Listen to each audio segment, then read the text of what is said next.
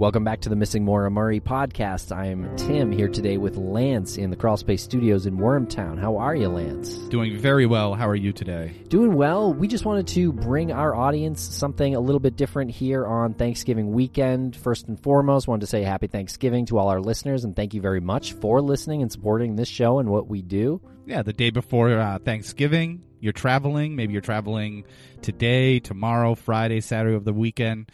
You know, just keep it light, keep the conversation uh, thought provoking, and you know, make sure you listen to some good podcasts while you're in your car on the highways. So this is one of our crawl space episodes. It was one of our latest episodes, Lance, and it is about Brandon Lawson's disappearance. And on this episode, we have a familiar name to some people who are in the Facebook groups, the Brianna Maitland Facebook group, and Maura Murray. Facebook groups. His name is Jason Watts. He joined us on this episode. He was a classmate of Brandon Lawson's. So, for any of the listeners who aren't aware who Brandon Lawson is, he was 26 years old. He went missing in Bronte, Texas. Very uh, mysterious circumstance, similar to Maura Murray or Brianna Maitland. His car was found on the side of the road. He ran out of gas. This was Thursday, August 8th of 2013. And to compound the mystery, there's this 911 call that has been out there and people have been trying to decipher it and we do a little bit of that in the episode and we talk to his friend as you as uh, as you just said um, Jason Watts who has been looking into this for a long long time yeah, so we figured our audience here at Missing Maura Murray might uh, really enjoy this episode. So we hope you enjoy this thought provoking episode. And please subscribe to Crawlspace. If you don't subscribe to Crawlspace, what are you doing? Come on.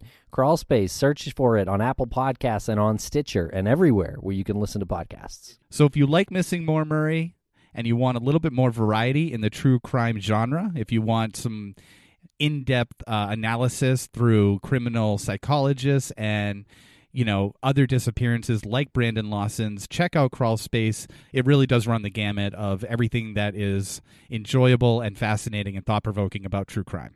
Okay, so have a great weekend. Follow Crawlspace on Twitter at CrawlspacePod. Also on Facebook and Instagram at Crawlspace Podcast. Thank you very much.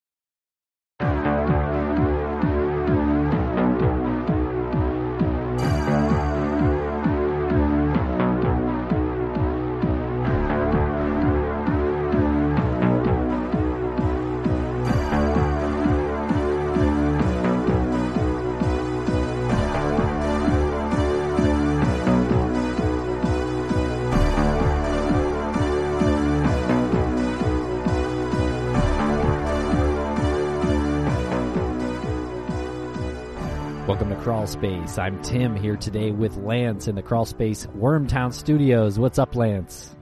Hey, how's it going today? Going great today. Good. Yeah, uh, we have a really intriguing episode for our uh, our listening audience today, Lance. It is uh, a very mysterious disappearance out of Texas. A, uh, a man named Brandon Lawson. A very well known case amongst the uh, citizen detective community, and we have one of Brandon's classmates, a friend of his, Jason Watts, who is the authority, I, I suppose you would say, on uh, the citizen detecting angle, and uh, and he talks to us about uh, a lot of the you know the rumors out there and and some inner workings of the family and what actually might have happened that night yeah, it's a pretty interesting interview, and you get to, to hear from uh, Jason, someone who knew Brandon firsthand and who works with Brandon's family now in uh, trying to find answers here. So we're going to play that in just a minute, and also Chloe is on that. So we just want to say thanks to Chloe and Jason for that.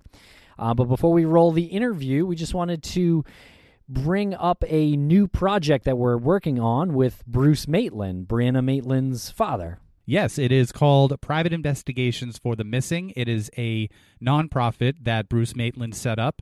There are board members. The board members are comprised of former law enforcement, lawyers, and myself and you. Yeah, we're the media contact for this nonprofit, and uh, not because we're newsmen necessarily in the traditional type, but we can help get the word out with some of these um, missing person cases that this nonprofit is going to work with.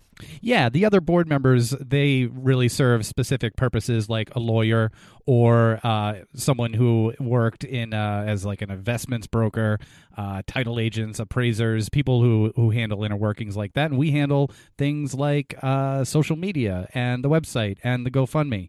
There is a GoFundMe for private investigations for the missing what this does is raise money to hire private investigators to help families whose loved one is missing or it's an unsolved case and It's gone cold. exactly as as we know that goes cold very fast and law enforcement has to move on to other cases. So Brandon Lawson's case and Brianna Maitland's cases are great examples of cases this nonprofit would help. Exactly. So if anybody is interested in this, again, there is a GoFundMe for it. Uh, you can go to investigations for the missing. That's all one word. Investigationsforthemissing.org. There's a little button there that you can press to uh, be directed to the GoFundMe page. Probably easier than going to GoFundMe. Probably, yeah. And uh, we're also on social media on Twitter and Facebook. On Twitter, we're at PI for the missing, and there will be links in the show notes to all the social pages. But really, you want to go to that website.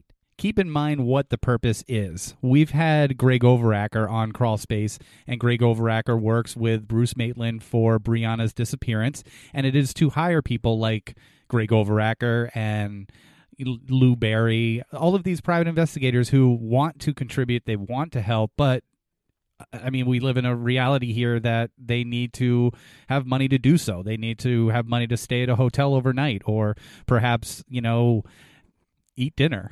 they, Yeah. they they need these things in order to sustain. Right. If you're spending your own money doing this stuff, you're going to go broke really quick. You're going to burn out, basically. You're going to work on it for a period of time, and then that's it. But these cases, especially when you're talking about private investigations, you need some continuity. You need some people to work on this for an extended period of time. And so this is what this helps with. Yeah, and if you're hesitant at all, if you think, you know, I'm not sure about this, again, go to the website, check out the board members, and you'll see uh, former law enforcement, lawyers, you and I, which adds more credibility than anything, but I'm just kidding. But there's a lot of credible people uh, with a rich history in every aspect needed to make this successful. Yeah, and it's not a fly by night thing. This took um, like a year, or actually more than a year, to put together, just paperwork wise. When you're starting a nonprofit, um, I get the feeling it, it uh, really uh, frustrated Bruce the entire process. But we're finally here to the point where we have this GoFundMe, we have this website, we have the nonprofit technically set up. So now we're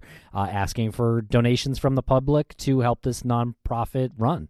Yeah, and it's a it's a small amount of money right now. The goal is ten thousand dollars. We'll see what happens. Let's you know five bucks, ten bucks, twenty bucks. If you if you if you really want to contribute again, just like everybody did with the with Maura Murray's GoFundMe, that that that was amazing, and it continues to be amazing, and we can do the same thing here. Okay, so uh, thanks for mentioning that, Lance. And uh, so let's play the interview. And uh, we really hope you enjoy hearing from Jason Watts about Brandon Lawson's mysterious disappearance.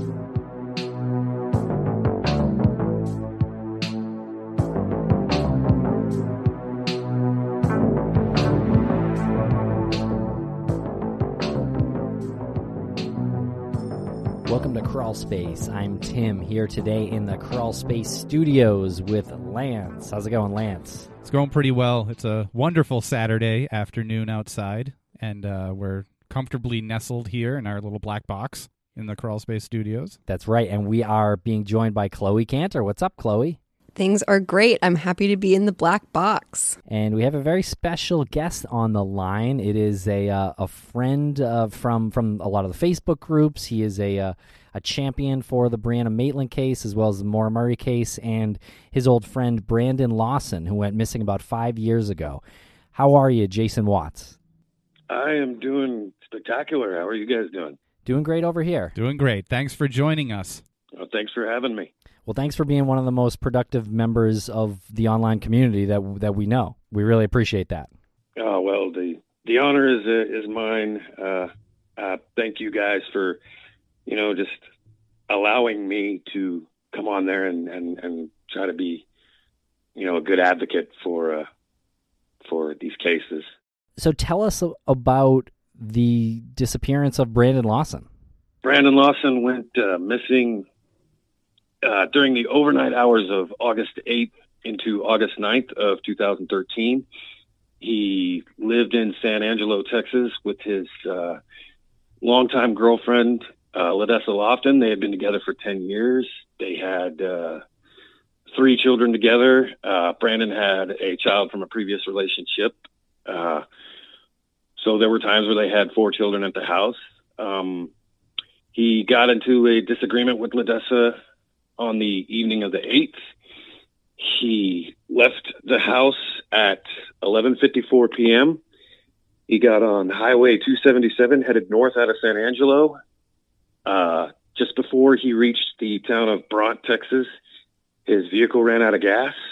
Uh, he called his brother Kyle Lawson for help, and uh, shortly after that, he called uh, 911, which is the infamous call that is all over YouTube. I'm sure you guys have heard it. I'm sure everybody's heard it.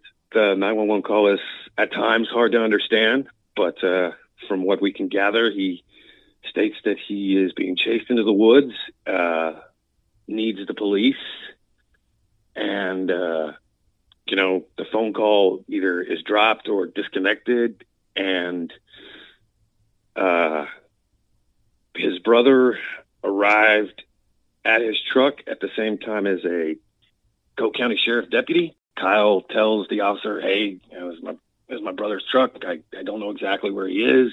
They keep trying to call him, and and at one point, very briefly, they're able to get him back on the line, but uh, all they can really make out him saying is, "I'm I'm bleeding," and the phone call gets dropped, and Brandon has not been seen or heard from since. Like you said, there is a lot of um, information out there on Brandon. You can find the 911 call on YouTube, and there have been other uh, podcasts and a lot of media that have looked into Brandon's case. What brings you so close to this case? What is it about uh, the relationship that you had with Brandon that makes you one of the most um, prolific advocates for the disappearance? Brandon and I attended the same high school. We spoke to each other, you know, when we would see each other and stuff like that. Just one of those people that uh, always treated me with respect and uh, always had a smile on his face. Real good guy. Uh, he he he wasn't the some of these articles and stuff like that have kind of tried to paint him as this bad guy or felon on the run just because of certain circumstances and that's just that's not true that's uh, we, we can get into that a little bit but uh, i was kind of a goofy nerd in high school and i certainly caught my share of flack for it. But uh, Brandon was one of those guys that always treated me with respect, and uh, I don't forget that kind of thing. So, uh, a very small reason that I do this is because I want Brandon wherever he is, and I want his family to know, and I want the public to know he was a respectable guy, and uh, he certainly had my respect in return.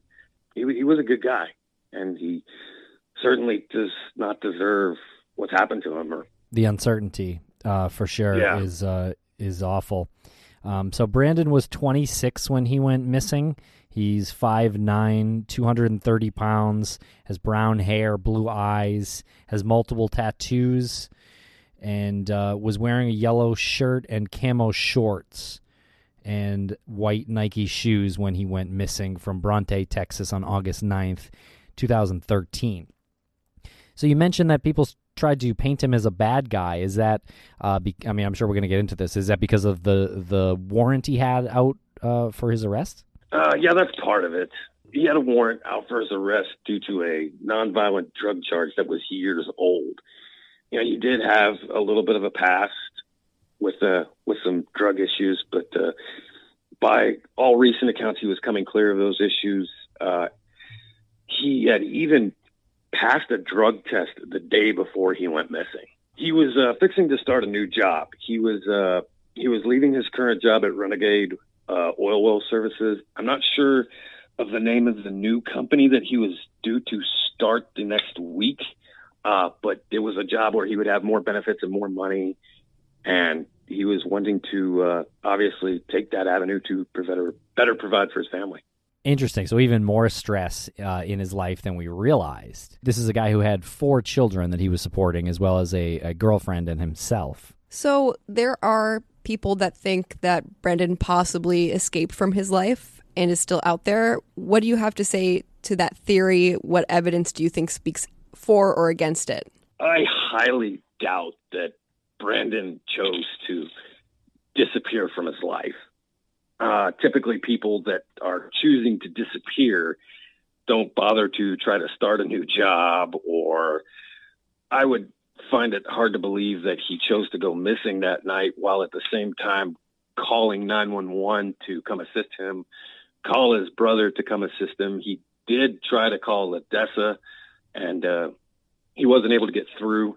When Brandon left the house, he took the only wall charger that they had for their cell phones. So the only avenue LaDessa had of charging her phone was uh, to take her phone into her vehicle and plug it into the charger in the vehicle and let it charge. Do we know what the uh, their argument was about? Brandon's and, and LaDessa's argument?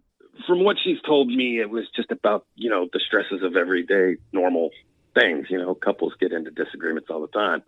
You know, you got four kids, you fixing to start a new job. He's working, she's working. One of their children had been uh, very ill with a ear, double ear infection. He'd been running a fever. I think it was their smallest child. Nobody slept very well in a couple of days trying to care for the sick one, and uh, you know that that all adds stress. I ask um, because I had read something on like the online community, which is obviously equivalent to a rumor mill, but it, it was out there that he and LaDessa had argued because of a drug relapse that was recent and he had stayed out late that night. Have you heard that rumor? I know kind of where that rumor came from. Take that with a grain of salt. I, am assuming you probably read that article that came out about a month ago. Uh, I don't think the reporter of that article necessarily wanted to deceive anybody, but I, like I said, I take that article with a grain of salt. Uh, I don't think some of that information is just, I don't think it's accurate.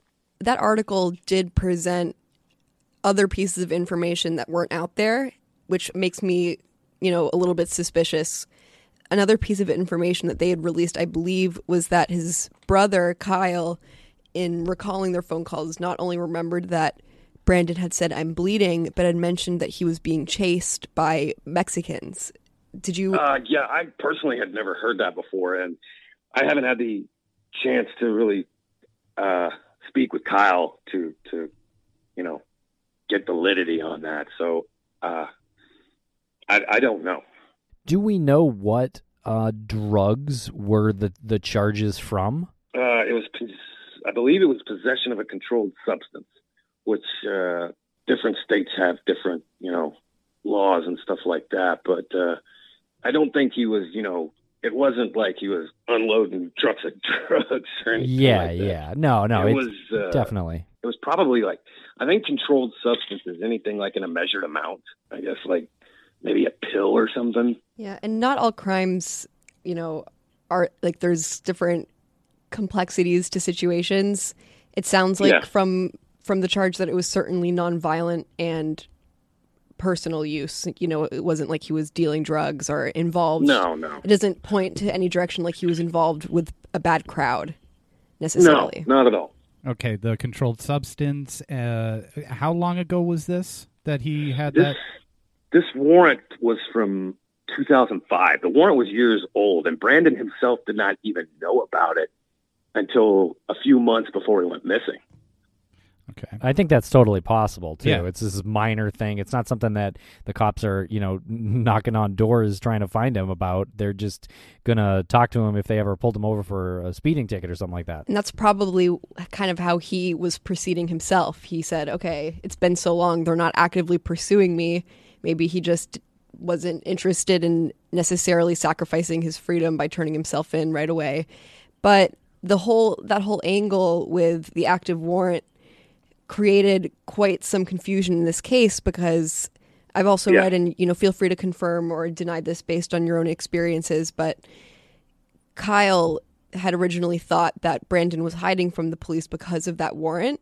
And Yes. obviously, he didn't know that Brandon himself had called 911, and he probably wouldn't have felt that way if he had known that very important piece of information.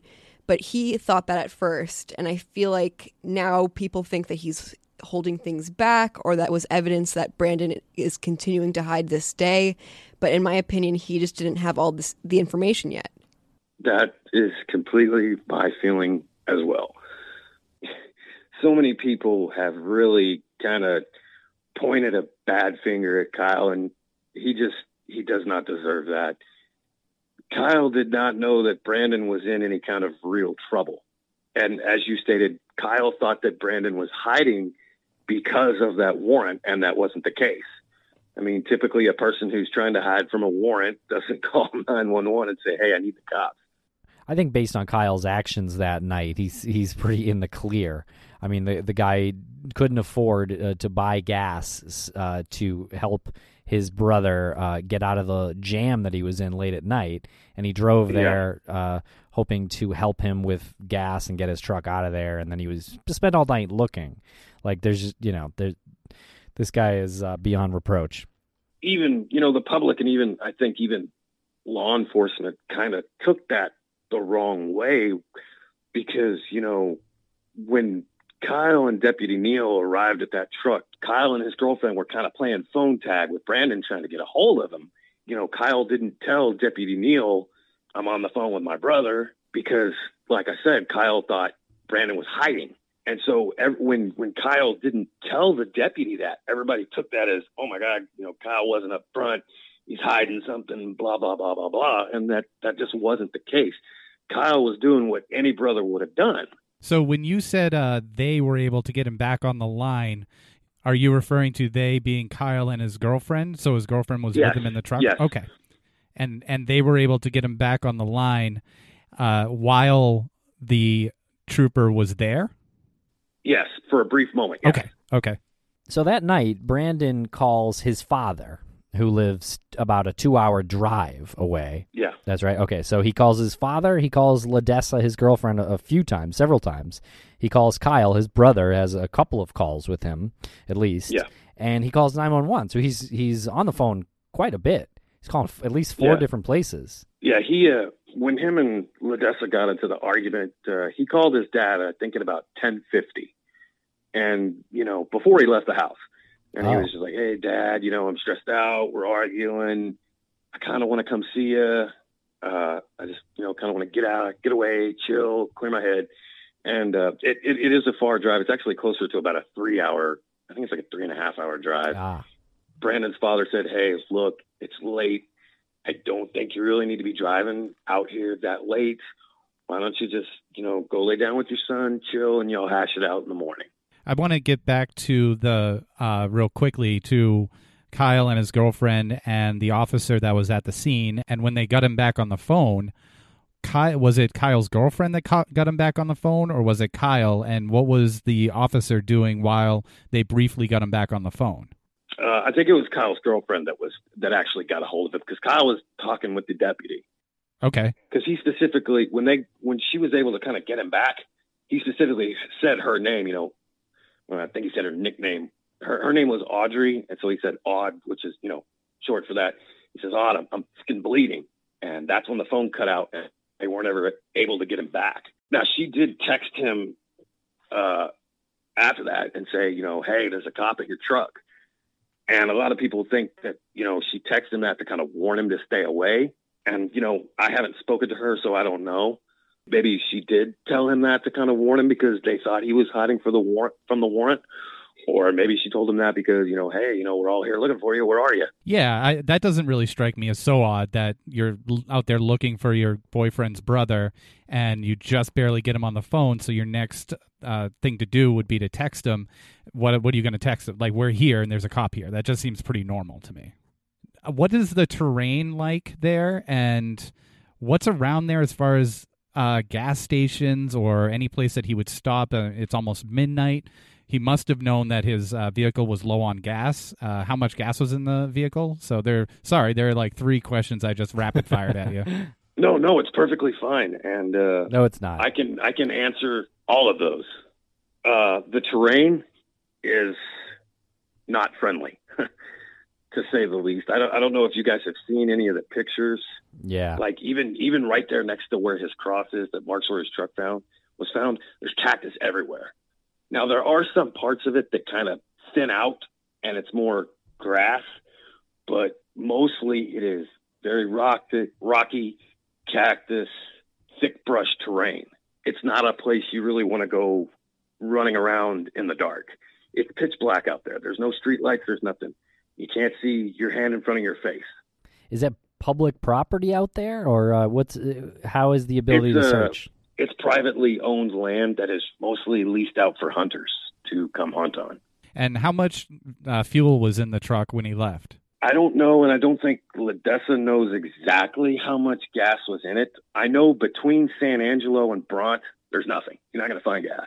And uh, I know I know a huge point of debate and conjecture is and is why did he run out of gas? Why did he run out of gas? I can I can tell you why I think exactly why he ran out. He thought he could make it to Bronte. I think he got in that truck. He looked at his gas gauge and said, "Yeah, I gotta have to make a Bronte to Bronte. I can make it." You know, people do that all the time. And it was about it was about five miles away, right? Yeah, he was about four four miles south of Bronte, probably about a half a mile before you cross over the Colorado River. Yeah, I, I could see. Uh, I mean, I think we've all had moments where we're running so low on gas, and we're like, "Well, I can get another couple miles." you know? Yeah, you know, I can make it. I can make it. I can make it. get like ten miles on fumes. I'm sure you guys probably looked at aerial photos of the area, and it seems like a little bit of a distance, you know, but it's really not. From where his cross is to that gas station where he would have stopped, not even five more minutes worth of driving. He was so close to making it to Bronte. Do you think that maybe he was uh, attempting to walk there, and for some reason ducked off the side of the road? Yeah, that's possible. I mean, it it it's possible. You know, he pulled over there to the side of the road and called Kyle and decided, hey, I'm just going to walk. He can pick me up off the side of the road. I don't know. Personally, I would have stayed with the truck, but I don't know. I mean, without being in that situation, I couldn't tell you exactly what I would have done. Were the hazard lights on on the truck? No, not at first. When the deputy got there, the truck was kind of sticking out in the road just a little bit.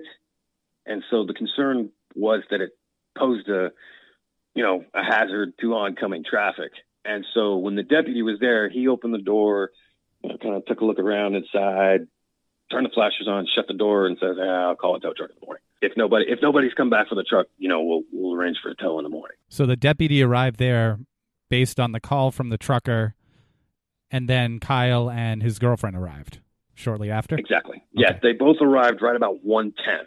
So these phone calls that Kyle and Kyle's girlfriend uh, had with Brandon, the, these quick calls, um, I, I know there was some some service issues, um, but was he making perfect sense to them? As far as I know, yeah, he wasn't, uh, you know, sounding out of it or anything. Was it like because the only call that we've heard is the nine one one call, and uh, there's some of it that sounds like like uh, you know he's going somewhere with some of the stuff he's saying, but then it seems to me like it it doesn't. It's not like a, a logical story of of uh, of what's really going on to me. Well, I mean, it, it is difficult to understand, and uh, I, I attribute a lot of that to adrenaline and fear. I think when he made that call, he was he was definitely running from someone, and he was definitely scared, and that'll make you slur your speech and be hard to understand because you're talking so fast and everything. You know, a lot, a lot of people point to the fact that he's so hard to understand as a automatic sign of relapse. I don't make that connection at all. Uh, I can, I think I can make quite a bit of sense of what he's saying. Now, there are parts of that call I'm just like everybody else. I don't know. Yep.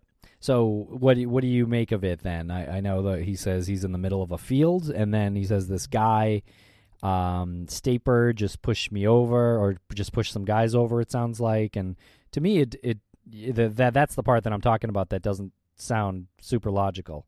I know there could be some explanations for it, but Yeah, absolutely. Uh, no, he, I, I, it's kind of hard to. You, you guys don't have the 911 call in front of you, do you? we do, yeah. We'll, we'll, we can play it now. 911 emergency. Yes, I'm in the middle of the field. The Saper just pushed some guys over.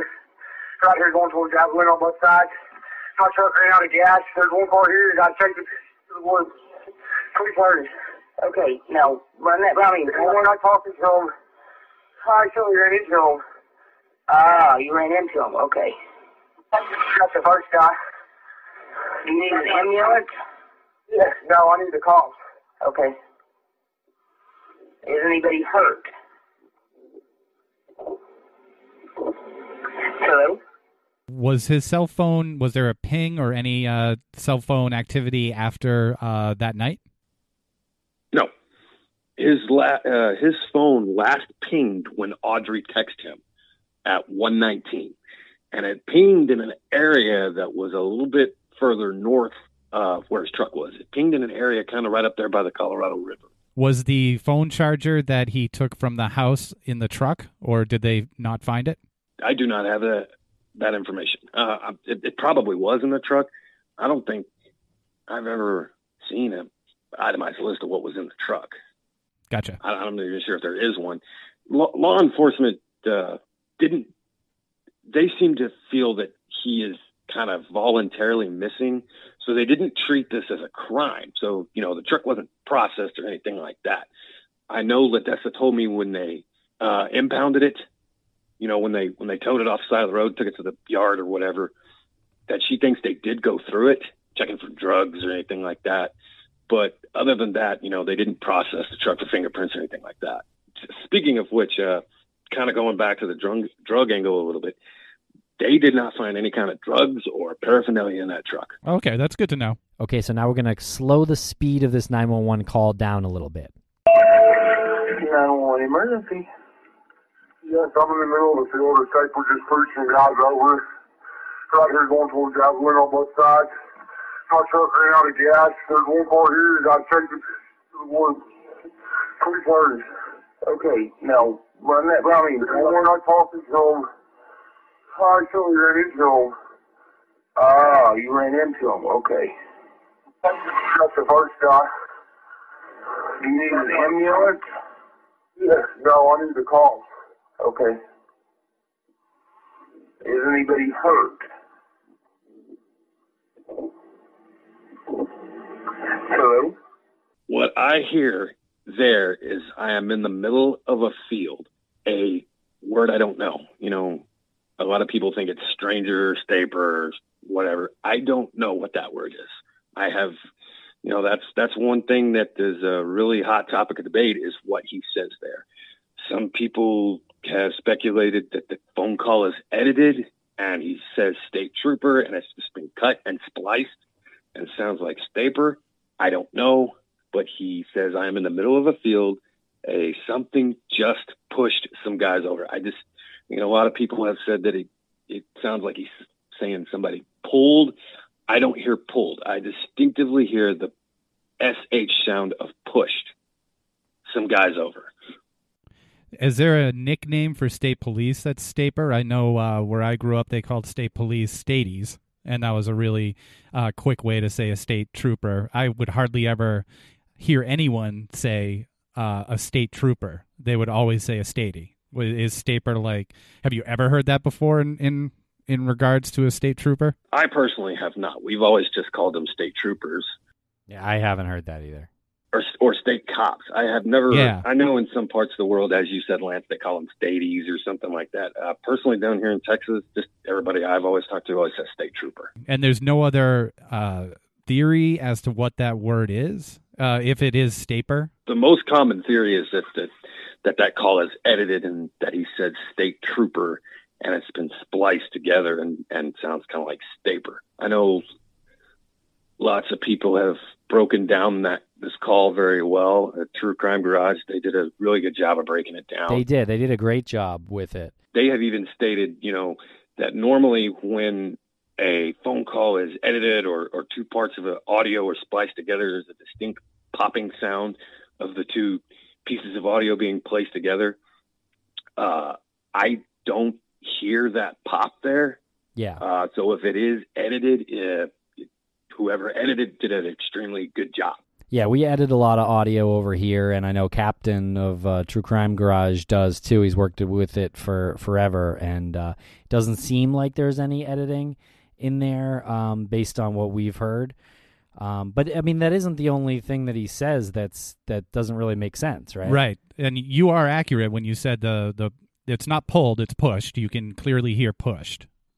Yeah. Okay, let's see what else he says. Right here going towards Javelin on both sides.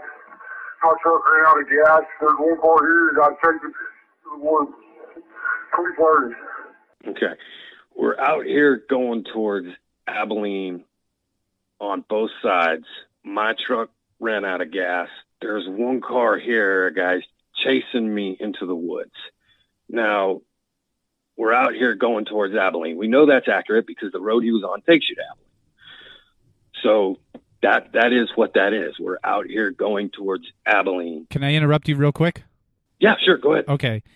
Did does does he say we're out here, as in we are out here? Yes, we're out here. Uh, Is I that a- think he's saying we're out here going, or he's either saying we're out here going towards Abilene or right out here going towards Abilene. Oh, okay, okay. Um, is that a is that a way to refer to oneself as as we're like uh, if someone were to ask me where I'm going and I'm like, oh, we're going over here in in like that sense instead of saying I? Was that something that that was typical maybe in that area? I mean, clearly, you know, he says somebody just pushed some guys over. So that clearly, to me, says that there's more than just Brandon out there. You know, uh, uh, something just pushed some guys over. So that that says to me that there's somebody else out there with him. You know, we're out here going towards Abilene, in Brandon and this this other party. And we'll hear this later in the call, but he mentions, I got the first guy, is what I heard. But, you know, we'll hear what you think when we hear it. So that's just, that's another reference of him possibly saying he's not alone. not being alone and they Yeah. and, and implying or saying the first guy implies that there would be maybe a second or third or who knows how many people when he says we're out here towards going towards abilene on both sides now that is the direction he was traveling right towards the town of abilene That's correct. After he would have gone through Bronte, the next town he would have come to is Abilene, Texas. okay but what, what does on both sides mean I don't know if maybe he's, you know, referring to both sides of the road. You know, we're out here going towards both sides, like I'm on one side of the road, they're on the other. Uh, that could be what he means. You know, we're out here going towards Abilene on both sides. and this is like a one sides of the lane road. this is like a one lane highway each each road is one each uh direction Yeah, each lane is one way. Yeah, two lane highway, one going north, one lane going north, one lane going south. Why would he, and in your opinion, say Abilene and not Bronte if Bronte was the closest town? No, that's a good question. I I don't have the answer to that. Uh, a, a lot of people have suggested that he is trying to say we're out here going towards Abilene on Bronte's side. I kind of distinctively hear a th both sides. I could be wrong there, and but I don't know. And again, when your adrenaline's pumping and you're scared, you're trying to get words out, and uh, you know it's easy to mix them up. But uh, Ladessa reported that he was sober when he left his house, right? Uh, this is something that her and I went over last night. Oh, great. Uh, she, she, and she has told me this before. Said, I did not see him take anything. I did not see him drink anything. I didn't see him have anything on him. 911 emergency. Yes, I'm in the middle of the field. The tape was just pushing guys over. Right here going towards Abilene on both sides. My truck ran out of gas. There's one car here. Got taken to the woods. Please hurry. Okay. A guy's chasing me into the woods. Please hurry. I'm sure you guys heard right there where he says a guy's chasing me. The sound changes. Okay, I, I think I may know why that happened. And it actually happens again when he is on the phone. I don't think he's necessarily holding the phone up to his ear. I think maybe he has it on speakerphone. And you know how we all are when we are on speakerphone, we have the phone in front of our face. Gotcha. I think when he is talking to her, he is turning his head to look around him. And that's why the sound kind of fades out a little bit. I mean, um, I mean, I'll hold my phone in front of me right now and I can turn my head. You can hear the sound change, you know, chasing into the woods. That's a good demonstration. Head I, turning and then coming back around yeah, towards the phone. I think you're You know, right. I'm You- out here. You know, there's one car here, chasing me into the woods.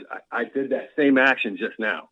I I think this happens again, and and and we'll talk about it when you get to it. And it's possible he's also running too, because he sounds distinctively out of breath. And Tim was just moving his arms. Like if you're holding the speakerphone and moving your arms back and forth, that'll also interrupt the quality of the um, audio.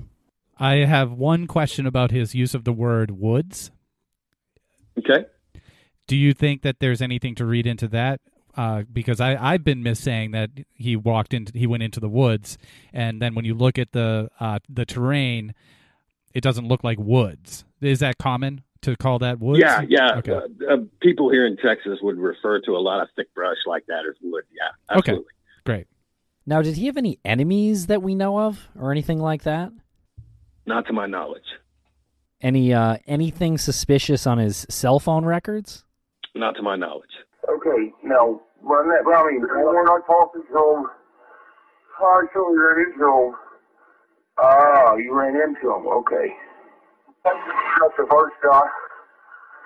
You need an amulet?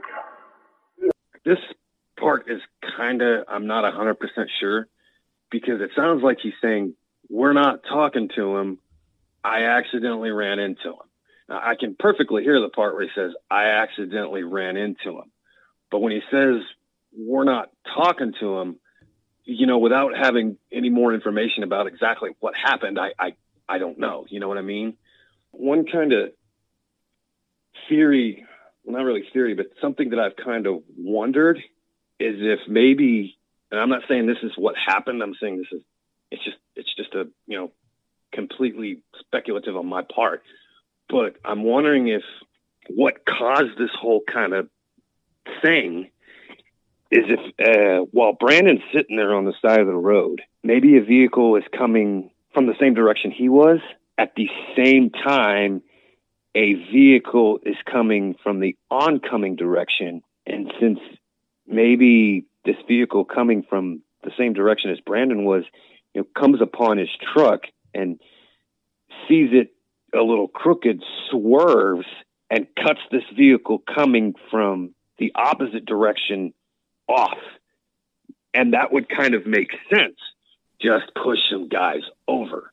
And I don't know if maybe one of the cars said, ah, the heck with it, and left. While the other car, you know, gets out, goes up to Brandon, you know, what the heck are you doing? I almost hit your truck kind of thing.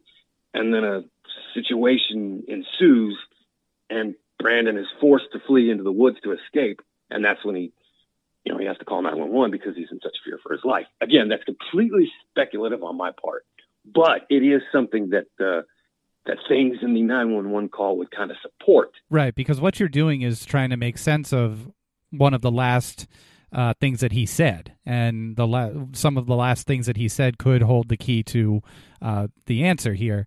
And you know, by using you know from both sides and pushed, you are, I think, responsibly trying to come up with the the right scenario that led to him, you know, not being found at this point. Yeah, I mean, the truth of the matter is we just don't know. But like I said, that that that is something that you know, with what you have on the 911 call would fit. Just an opinion question. Do you think that it's possible that he misheard the operator when she said, run that by me? And then he says, no, we're not talking to, to him or, or whatever that, that was determined that he said. And then he, he sort of corrects himself and says, no, I ran into him. Do you think that he, he misheard her? I, I don't think so because it, almost sounds like he kind of cuts her off. You know, she goes, "Okay, run that by me one more." And, uh, she doesn't even really get the word time out, Yeah. and he's already started to talk again. Right. That's why I was thinking maybe he mis- misheard her. I, I think he's more so trying to explain what's going on in a really short amount of time. But I mean, it, it is possible, as you suggested, that maybe he didn't understand her. Okay, was there any damage found on his car? Absolutely none. Was there any damage found in the road, like any pieces of headlight or anything like that, to your knowledge? Tire marks.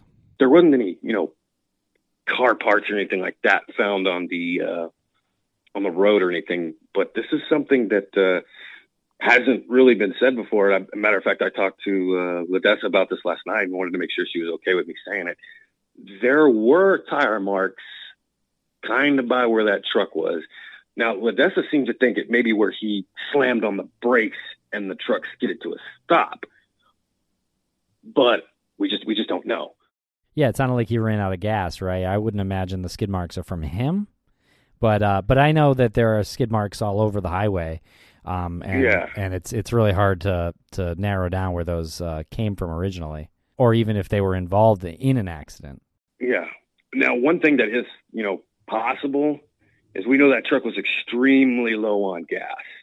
Now, I don't know if maybe when he stopped, if he had to stop in a hurry and slam on the brakes, you know, the truck kind of all the what little gas was in the tank, all you know how it is. It's just like anything else in the car. You slam on the brakes, everything goes forward, even the contents of the fuel tank.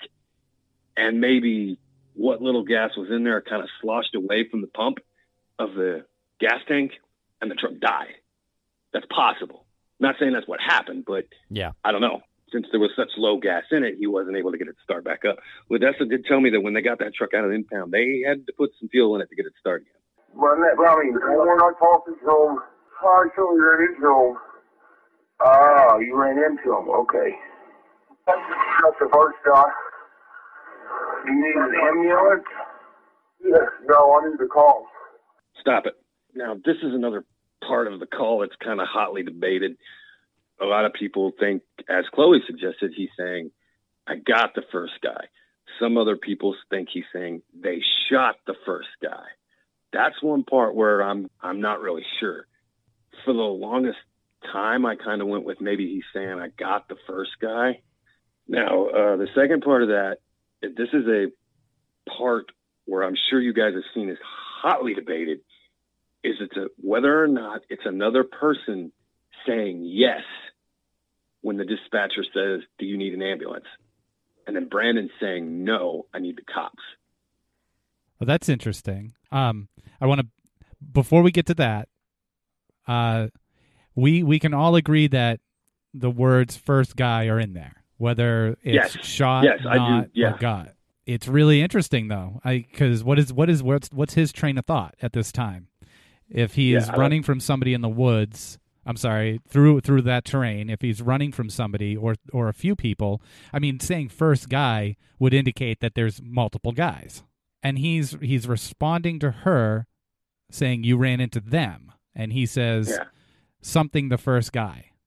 It's it's uh, yeah. So that that indicates multiple people. Yes, exactly. Now, after he says, I got the first guy or whatever, whatever he's saying, she starts to talk at the same time he does.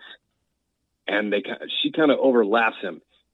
Now, if you play that back, but he's I think he's saying something about the second guy, but I can't quite make it out because the dispatcher has already started to talk over it. Now, moving on to this part where uh, everybody thinks it's somebody else saying yes, and then Brandon says no. I think that is another instance where Brandon is turning his head. And as she asks him this, his head is turned. You know, do you need an ambulance? Yes. No, I need the cops. And that's why that, again, that's why that sound kind of dips out a little bit. I don't know uh, Ladessa's take on the call, but uh, t- again, to me, that that's I think that's what's happening there. You know, he, he's turning his head and looking. You know, yes, no, I need the cops.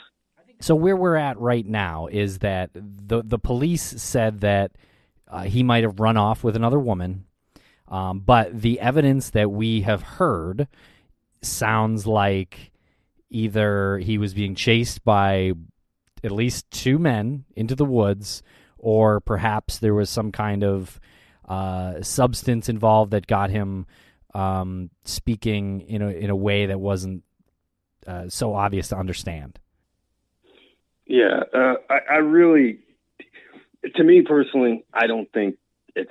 I don't think he's under the influence of a substance. I really don't. Nothing, nothing about his actions to me suggests that. I don't Really? think that just because he's hard to understand in this call means he's under the uh, influence of a substance. I think the first time I talked to you guys, we talked about how a lot of people have com- compared this 911 call to the call of that couple that was under the influence of, of methamphetamines and they made their 911 call. And a lot of people kind of compare those two calls back to back. Yeah. If, if you listen to that call made by that couple, they were saying just some, they thought cows were people. They thought cars were up in trees, just stuff that just does not make any kind of worldly sense. Yeah. Uh, but to me, Brandon doesn't say anything like that. You know, he's not talking about seeing purple elephants or leprechauns or anything like that. But if just- if it's true that he said like the Mexicans are after me to Kyle, that that kind of does point to someone that's not aligning with reality. But I guess we need to have that confirmed. yeah, and unfortunately, we just uh, think we, we don't we don't have that. Is Kyle not as open in communicating as Ladessa? You know, I I I honestly think that Kyle feels really guilty about what happened that night. I haven't spoken to Kyle much, so I don't know. Uh, but just from what I've seen, I I think he's you know pretty guilt guilt ridden or not guilt ridden, but you know what I mean, racked with guilt. Sure. you know, law enforcement grilled that kid pretty hard. Now they gave him multiple lie detector tests, which he passed. Uh, and I think maybe he feels like, you know, no matter what I say, people aren't going to believe me. So I'm just, I don't want to talk about it. Yeah. Right. How far away was the Colorado River from where the uh, cell phone ping last? Uh, well, the cell phone last pinged in an area up by the Colorado River, kind of like right there by it. Now the truck was about a half a mile south of the river. And how raging is that river at this point, or at, at that point in 2013 in uh, August? Well, the Colorado River is not a flowing body of water in that area. It's most it's it's a still standing body of water. Uh, it wouldn't have any kind of movement to it. And I think at that time uh, it was maybe only about knee deep. Oh wow. So it, it it's not something that you're gonna you know get swept away in or anything like that. And uh, what have the searches been like? Have they they've searched the river, I, I imagine, and the surrounding areas? Well, that's uh, that's another big uh, big topic of argument between the family and law enforcement. You know, when Brandon first went missing, law enforcement uh, focused primarily on the area where the truck was found, and I, and I understand why they did that because, you know, naturally that's where they're going to go, is where the truck was found. But uh, the cell phone ping information came out, you know, I don't know exactly how many months after, but it was a few months maybe like two or three. I don't know. Uh, Ladessa would probably be able to better answer that question. Uh, they got that information a little later, and law enforcement just kind of took the approach of, well, we think he's missing of his own accord, so. And uh, I think she said they finally did go search it, but uh, the Coke County Sheriff is is a very small organization. I think there's only about six officers. So they only sent, to my knowledge, two people out there to search. Now, you're talking about an area that is hundreds, potentially thousands of acres. Uh, you know, I'm not trying to knock these guys, but I don't see how two people are going to be able to effectively search that. Uh, like I mentioned to you, Chloe, when you did your Q and A, uh, you know, the family still feels that that area needs to be searched. Definitely. Has there been any public led searches? Uh, no, that's another problem. The landowners have kind of refused to let anybody else out there but uh, the sheriff. Okay, and and that whole surrounding area is is owned by someone. I remember we were talking about It's privately Uh, owned. privately owned, and you yeah, can get privately permit. owned land. I don't know exactly how many people. I think Ladessa's told me in the past two or three own the uh, land. own own that kind of whole area between where his truck was found all the way up into Bronte. Are there? yeah, What this is it? This is a big area of land that's leased out to hunters. Well, maybe we should get a hunting lease Yeah, hunting. Yeah, seriously. and go search and go search it with as many people as we can round up.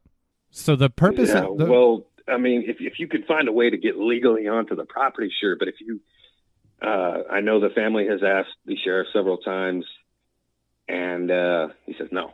But if you're a hunter, you can get onto that property. But if you're trying to search for a, a possibly a body, you can't. You can't get onto that property. That's correct. If you're a hunter, you're and, and you pay for the lease, you can, you All can go out there. Well, we'll we'll put Yeah. on we'll slap on our camo and we'll bring our uh, our Daniel Boone plastic uh, rifles, our raccoon caps, and we'll we'll Some- pull that lease. some rattlesnake that, uh, spray. yeah, and we'll we'll pull that permit and we'll uh, we'll go onto the property. I mean, really, like uh, We should go to Texas. I, I feel like this is the unspoken major issue with this case. Where did the police is. do any helicopter a- searches? Did they? Yes. Uh, matter of fact, when Brandon went missing, one of the first things Ladessa did was get up in an airplane and, and, and fly over the land. With the but police? Said it, it's it's really hard because, you know, especially during the hot August time when he went missing, you know, the plane's rocking back and forth a little bit, and you're trying to look and and, and she has taken several aerial photos of from her searches, and uh, she has those somewhere. Uh, I know she's trying to, to to get those together so that she can was she, let. Uh, was she in in a police aircraft? Was she with the police during no, this? this was a privately this was a privately funded, completely by her deal. So the police haven't gone up there with a with a helicopter and They they have, but they initially didn't. Their initial theory was, oh well, he's just ran off with some girl, you know, blah blah blah. He'll come back, blah blah blah. And so they didn't conduct their first official search until uh, it was almost a week later. and that was the boots on the ground or a combination of Uh, flyovers. I, I think it was a combination of boots on the ground and aerial. and just a few of these guys. Uh, I don't know exactly how many of them there were. I know uh, uh, Deputy Neal, who arrived on the scene that night. Uh, I think he was there. There was an officer from the uh, Texas Rangers organization. I'm not sure. I think there were a handful of you know firefighter volunteers and stuff like that that went. Uh, Ladessa would be able to answer that question a little bit better than me. I know on October 24th of 2013 uh, Sheriff McCutchen approved a search using ca- cadaver dogs, and they searched. Again, they focused on the area where the truck was found. They even ended up extending the search a little bit because one of the dogs did show a little bit of interest in an area to the northeast, which would be consistent where the cell phone pinged. But the problem is there are wild hogs in that area, and the scent of a wild hog uh, has been reported to throw off cadaver dogs. is it like a wild hog farm or is it like a Well, it's just, I mean, it's it's it's uh, natural. oh, You know, wherever you got a whole lot of open land, you know, you got all kinds of wildlife, snakes, you know, raccoons, all that kind of thing. You got wild hogs and deer, and you know, probably a bobcat or two. But those particular hogs uh, give off a certain scent to the cadaver dogs that confuses them, uh, much different Exactly. than the scent of other animals. So that's Yeah. a that's terrible luck right there. Yeah, it is, and um, uh, unfortunately, uh, wild hogs will eat human remains. Just wanted to interject here real quick. There is uh, some interesting facts to know about wild boar, and I think during the conversation, Lance, we didn't really follow up too much on wild boar, um, but they are more dangerous than you actually would realize. exactly. And this is sort of a rare thing that that we're doing right now which is interjecting in the middle of a pre-recorded uh, interview. Because you and I had this conversation and we were listening back to the interview and we were talking about hunting and because we're from New England our brains immediately go to deer hunting. Uh, that's just what what we think of. Not taking into account the significance and the massive amount of wild boars that are not only in Texas but in that area. And and they Jason did mention it and it just sort of went over our head because we're not familiar with that area and then upon further research we discovered some pretty interesting facts here about wild boars So wild boars can weigh up to a staggering 660 pounds and exhibit extremely aggressive and unpredictable behavior. Now, with that said, most wild hogs or boars are around the 300 pound range, but the chances that you're attacked by a wild boar doubles when you're hunting. Uh, them. So, w- which tells you that they're smart. They know when they're being hunted, and actually, hogs are the fourth most intelligent animal in the world. and they're extremely dangerous. Once the attack happens, it's quick. I, I believe that it's under a minute or it averages about a minute. Most, yep. Most do. And you can use your imagination on that, but that probably means you've been gored. And if that hits an artery, you're going to bleed out pretty quick. Uh, they can exhibit aggressive territorial behavior. And uh, especially if one thinks you're attacking their young or, or coming towards their young, or again, uh, thinking they're being hunted, they will actually go on the offensive and attack you. Um, and actually, if you just a brief Google search, will you'll find how dangerous these are and stories of hunters being chased by them. And they say if you're going to hunt wild boar, make sure to have a tree picked out, one that's at least six feet off the ground that you can climb in a hurry if you're being chased by one. Yeah, there's crazy stories about boars breaking off their tusk as they're trying to uh, smash Shake a tree down. tree. Yeah. yeah, yeah. So earlier I mentioned how heavily concentrated Texas is with wild boars. Of the 21 states with any violent incident that's been reported, Texas is number one. 24% of the reported violent incidents involving wild boars comes from Texas. It doubles Florida. And actually, there's only ever been four deaths by wild boar reported in the United States. So that is something to keep in mind. However, uh, most attacks happen when a hunter is solo. And if someone is attacked and killed, obviously they're not going to report it. So it, I think it's safe to say that that number is a lot higher than four. Now, we're not saying this because we 100% think that Brandon Lawson was attacked and killed by wild boars. It just came up as we were listening to the episode and we started looking at wild boars. And how dangerous they are. and we listened back to the call and I know there's a lot of talk about uh, state police references. Was it state or state police? Like you start getting your conspiracy hat on and you're going into that. If you consider the wild boar angle it's a very reasonable angle and it does actually sound like he says there's one boar here. Uh, and I know we we play the clip and and uh, we talk about it and and we talk about uh, how it sounds like he says there's one car here, and it kind of sounds like that too. But I will say you can't really tell which one he says.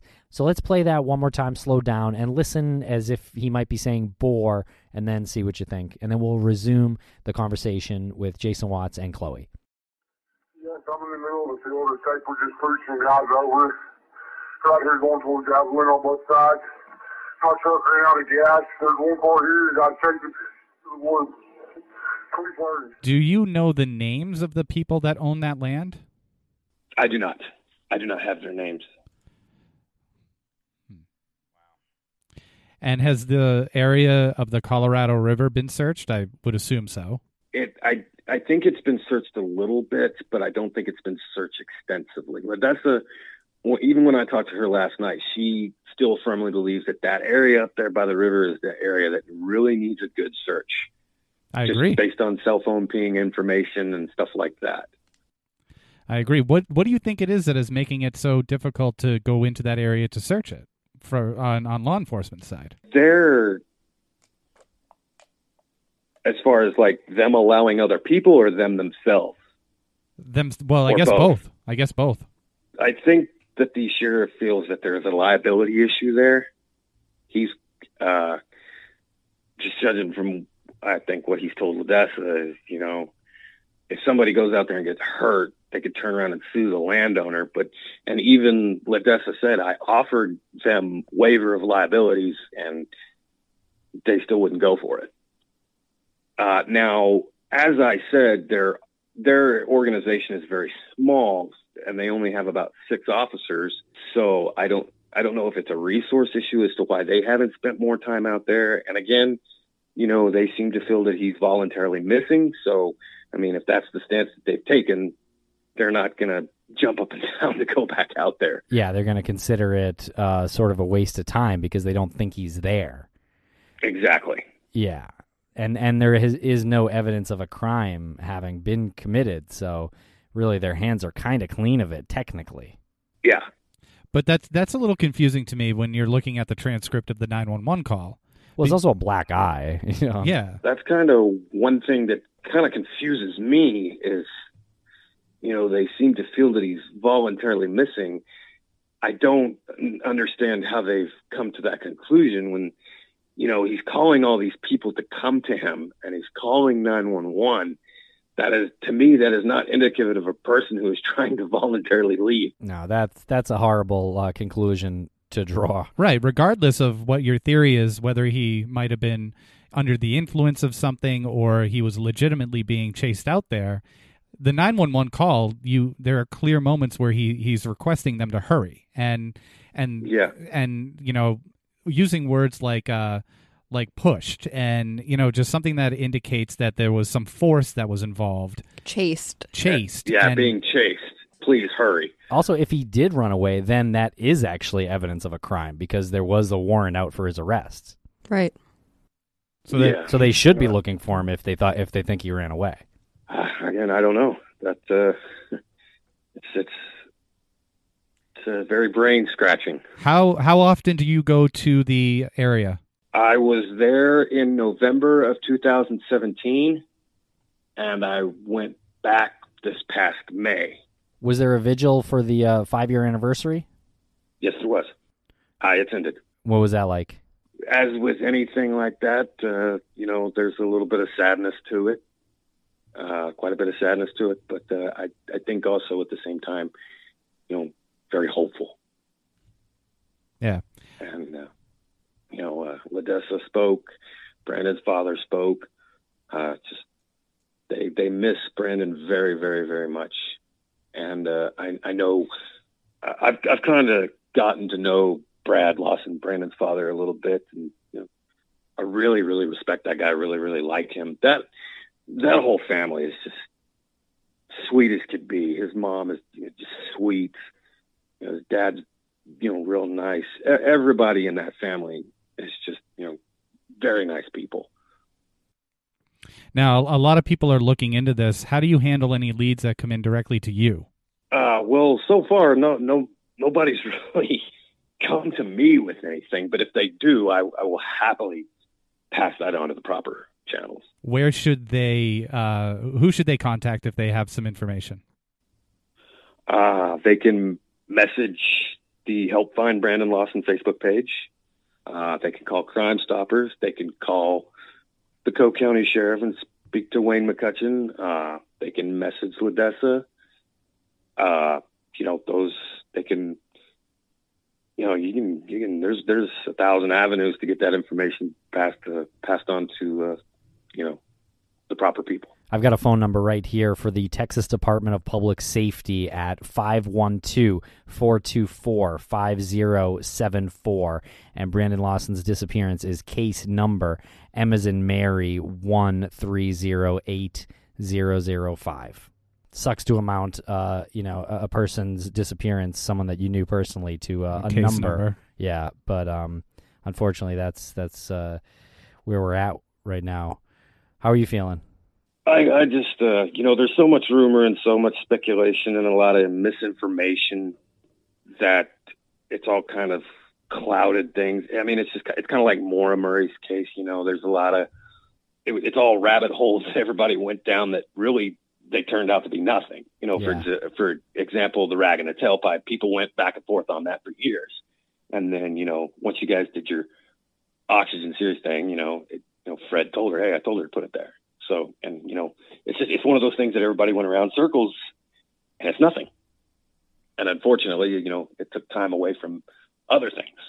Yeah, and this this one this one becomes even more intriguing because you have that nine one one call and because you have really constant communication up until the very last moment, and that leads to so much speculation and uh, and and a lot of uh, a lot of muddying of the water. Um, and it's you know unfortunately i just wish that there would be more more of an effort to get on that property and and look it i feel like there's a lot of stuff there that can lead to answers Yeah, uh, I I know it, it's not from a, it's. I don't think it's a lack of uh, effort on the families, and they definitely want to get back out there. And sure uh, I know Ladessa is is is still trying to uh, organize perhaps drones to come out there and search search a good the idea. drones. Yeah. uh, and hopefully, you know, if, if, if they're able to to locate something of interest, you know, they can take that to Sheriff McCutchen and he will act on that.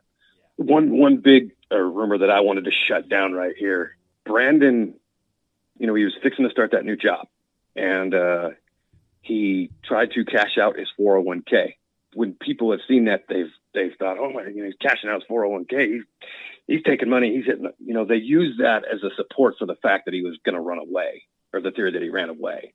I wanted to kind of shut that down because because of that. Uh, that that 401k, the the reason he was taking that out was because he when he started this new job, he wanted to be able to take the 401k from the previous job and you know put it into like an IRA account, you know, to where it would I don't, I don't know how that whole process works, but I guess keep accruing. Sure. And he could take the 401k from the new job, put it with 401k from the old job, you know, and have himself a pretty good retirement when he chose to retire. And uh, the the amount of money uh, from that was not a real giant big amount.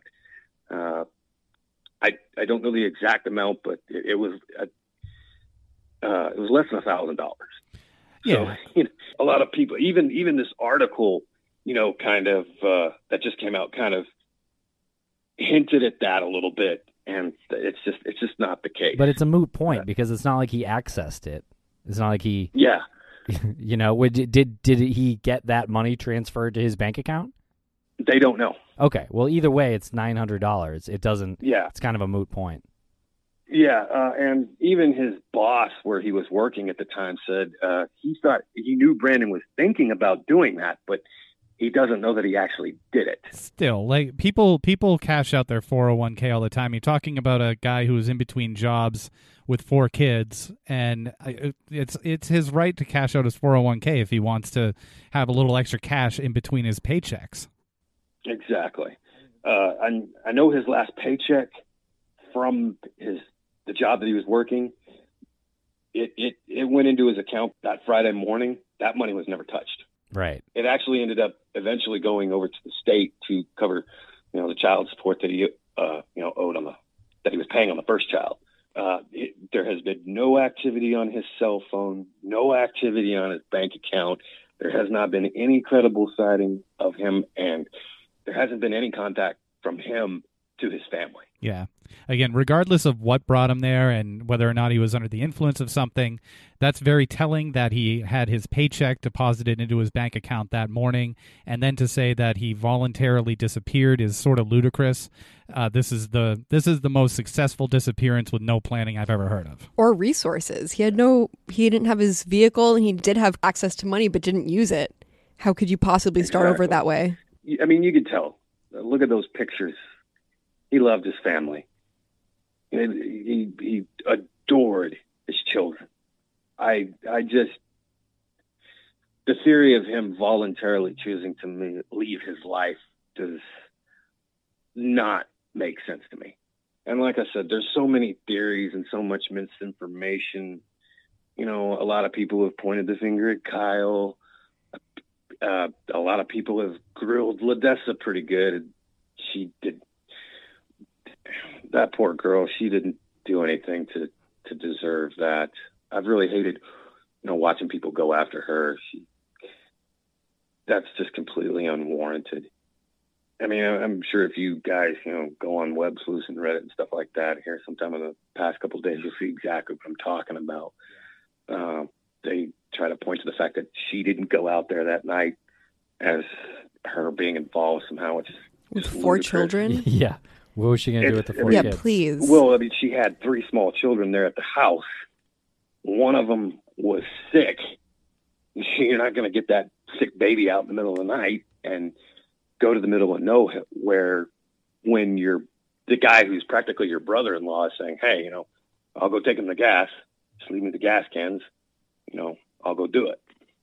Yeah, it's unfortunately it's really easy for people to just read the Wikipedia and then a couple of uh, you know arbitrary articles about it, and then they start their brains start putting things together, and you know you, you stew on stuff like that for too long, and all of a sudden you start Yeah. reaching out to the ex girlfriend, you start reaching out to the current girlfriend, the brother, his you know you just start reaching out to these people, and a no comment suddenly turns into they're guilty.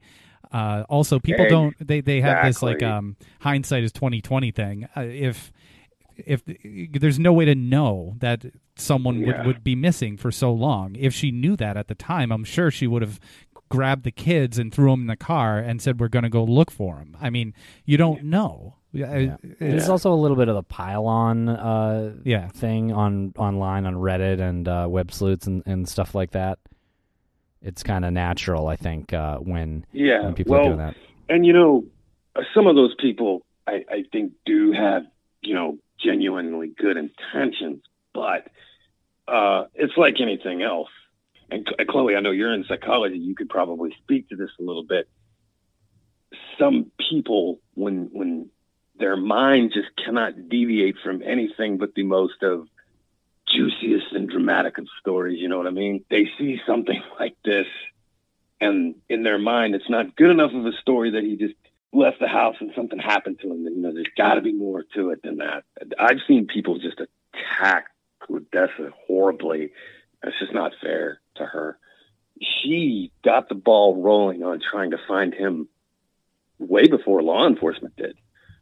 She's one tough lady. Yeah, it sounds like uh, sounds like his whole family are. You are as well. Not a tough lady. You're a tough gentleman, uh, and you've been doing a great job with all this. And thank you very much for uh, talking with us about this. And you know, keep keep fighting for this, and let us know if there's any uh, developments. And we're happy to have you on at any time. I, I just want everybody to know, you know, did Brandon have his share of issues? Everybody does, but he he was not this evil, drug hooked felon on the run bad guy that some people have tried to portray him out to be.